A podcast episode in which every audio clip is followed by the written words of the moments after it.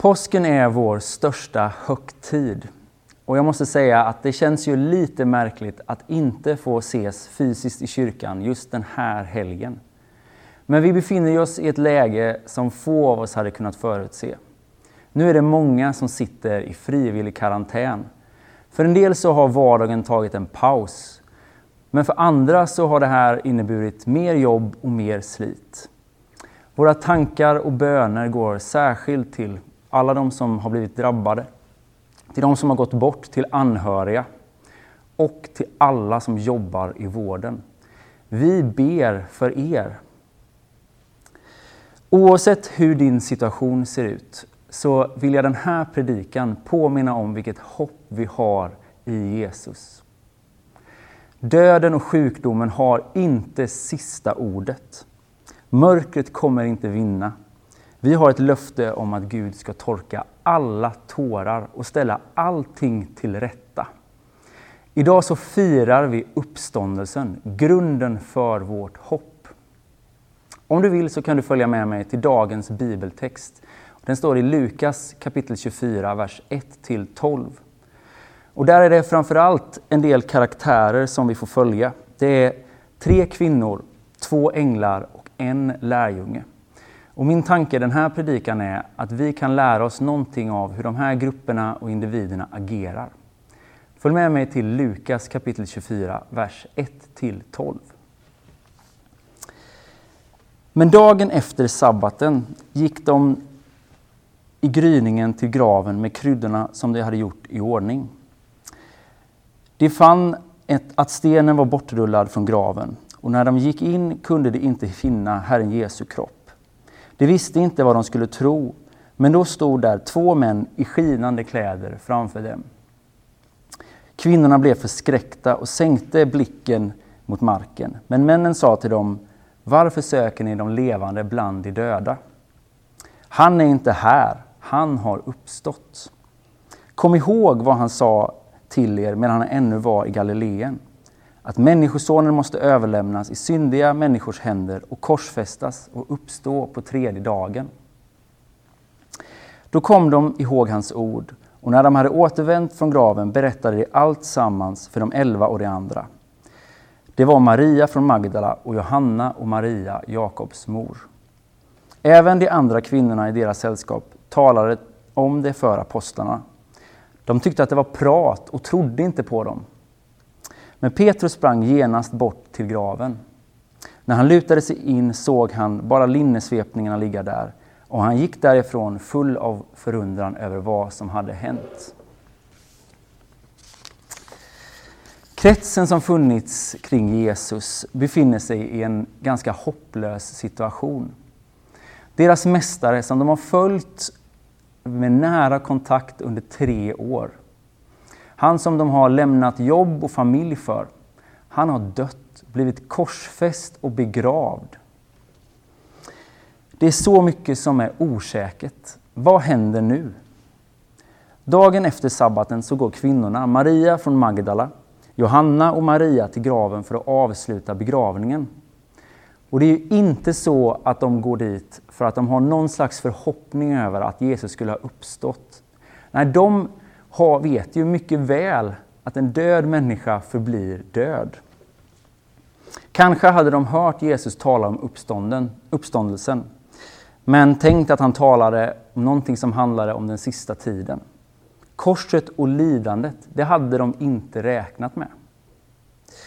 Och man ska nog tänka att det faktum att graven är tom, det är en total överraskning. Kvinnorna går till graven utan hopp men går därifrån med en framtidstro och en stor förundran över vad är det som har hänt. Vid graven så får kvinnorna mod att vittna om det som går emot egentligen allt förnuft. De blir bärare av det första uppståndelsehoppet. Idag så skulle jag vilja utmana dig som kallar dig för kristen att precis som kvinnorna i den här texten, mitt i en osäker och orolig tid, bli en bärare av hopp till din omgivning. Vi har ett hopp som inte bygger på ekonomisk tillväxt eller evig hälsa, utan vi har faktiskt ett hopp i evigheten, i himlen. Du kan få bli en bärare av hopp för din omgivning. Och till dig som kanske inte är så säker på att du har ett hopp, så skulle jag vilja säga så här. Att det är alltid Gud som föder hopp. Hoppet är inte något glattigt som vi klistrar på som en etikett på utsidan, utan det är Gud som föder hoppet i våra hjärtan. Så är det för kvinnorna vid den här graven och så är det också för oss. Det är Gud som föder hopp i våra hjärtan. Så här står det i Romarbrevet 15 och 13. Må hoppets Gud fylla er tro med all glädje och frid och ge er ett allt rikare hopp genom den helige Andes kraft. Det är en bön att be i tider som dessa. Må hoppets Gud fylla vår tro. När eh, kvinnorna kommer till en tomma graven så möts de av två änglar som kommer med budskapet om att Jesus har uppstått. Men änglarna kommer också med en påminnelse. Minns ni inte att Jesus sa det här när ni träffade honom i Galileen? Och så minns kvinnorna, just det, det var ju det han sa. Han har ju redan talat om detta. Ganska ofta så påminner ju vi varandra om ganska vardagliga saker. Glöm inte köpa mjölk. Glöm inte hämta det där paketet på posten. Jag är ju ganska disträ, får jag väl ändå erkänna. Så jag är också välsignad med många påminnelser i mitt liv. Och jag tänker att änglarna har en viktig funktion här, att vara påminnare. Och tänker vi efter så är ju mycket av det vi gör, mycket av det vi firar faktiskt till för att påminna oss. Vi firar påsk för att påminna oss om Jesus seger på korset och hans uppståndelse. Vi firar jul för att minnas och påminnas om hans födelse. Vi firar nattvard för att göra det till minnet av Jesus. Jag tänker det här är något mänskligt i att vi behöver bli påminda så här står det i Efesierbrevet kapitel 1, vers 12. Tala till varandra med salmer och hymner och andlig sång. Sjung och spela för Herren av hela ert hjärta. Det Paulus är inne på här är att vi behöver tala till varandra och påminna varandra gång på gång på gång. Genom sång och musik så påminner vi varandra och änglarna, tänker jag, har en viktig funktion här i att de är påminnare. Det är kanske inte ett riktigt ord, men jag tror att vi behöver bli fler som blir påminnare. Som påminner om det som är viktigast i livet. Särskilt nu när vi inte kan samla till gudstjänst så tror jag vi behöver bli fler påminnare. Så här kommer några tips till dig som du skulle kunna påminna någon om i veckan som kommer. Om att Gud är god att Guds löften håller, att hans skapelse är vacker och värd att njuta av. Att livet är fantastiskt och värt att tacka för. Att Gud inte lämnar oss i sticket i lidandet utan delar det med oss. Att slutet inte är här och att ljuset kommer övervinna mörkret. Idag så behöver vi bli fler påminnare.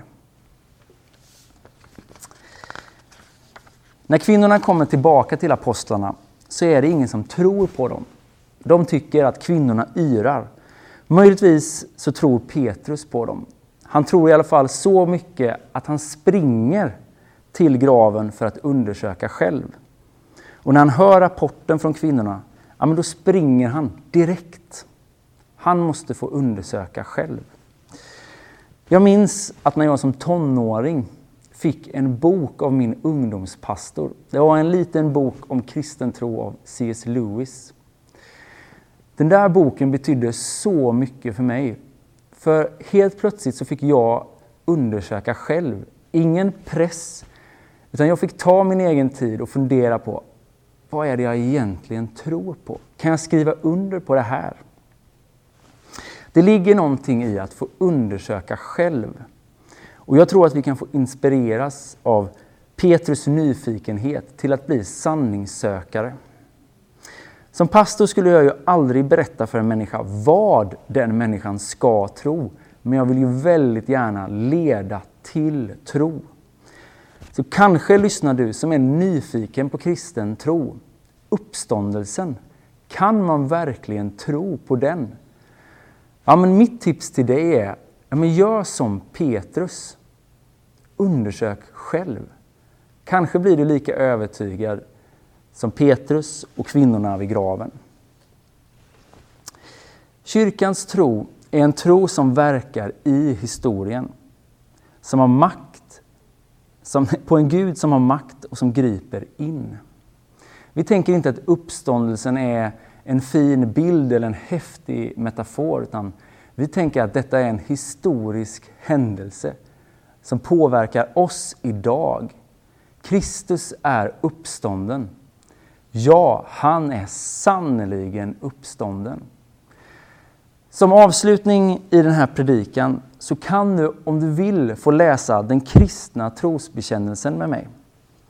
Den har kristna läst och bekänt i alla tider och jag tänker att det är fint att få göra detta på påskdagen tillsammans med er. Så om du vill, följ med och läs trosbekännelsen. Vi tror på Gud Fader allsmäktig, himmelens och jordens skapare. Vi tror också på Jesus Kristus, hans enfödde Son, vår Herre. Vilken är avlad av den helige Ande, född av jungfru Maria, pinad under Pontus Pilatius, korsfäst, död och begraven.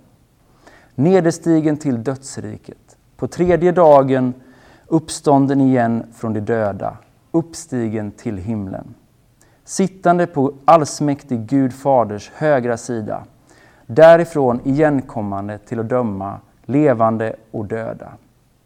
Vi tror också på den helige Ande, en helig allmänlig kyrka, det heligas samfund, syndernas förlåtelse, de dödas uppståndelse och ett evigt liv. Idag har jag försökt utmana dig till att bli en bärare av hopp i en orolig tid. En påminnare om Guds löften och godhet och en nyfiken sanningssökare. Kristus är uppstånden. Ja, han är sannerligen uppstånden.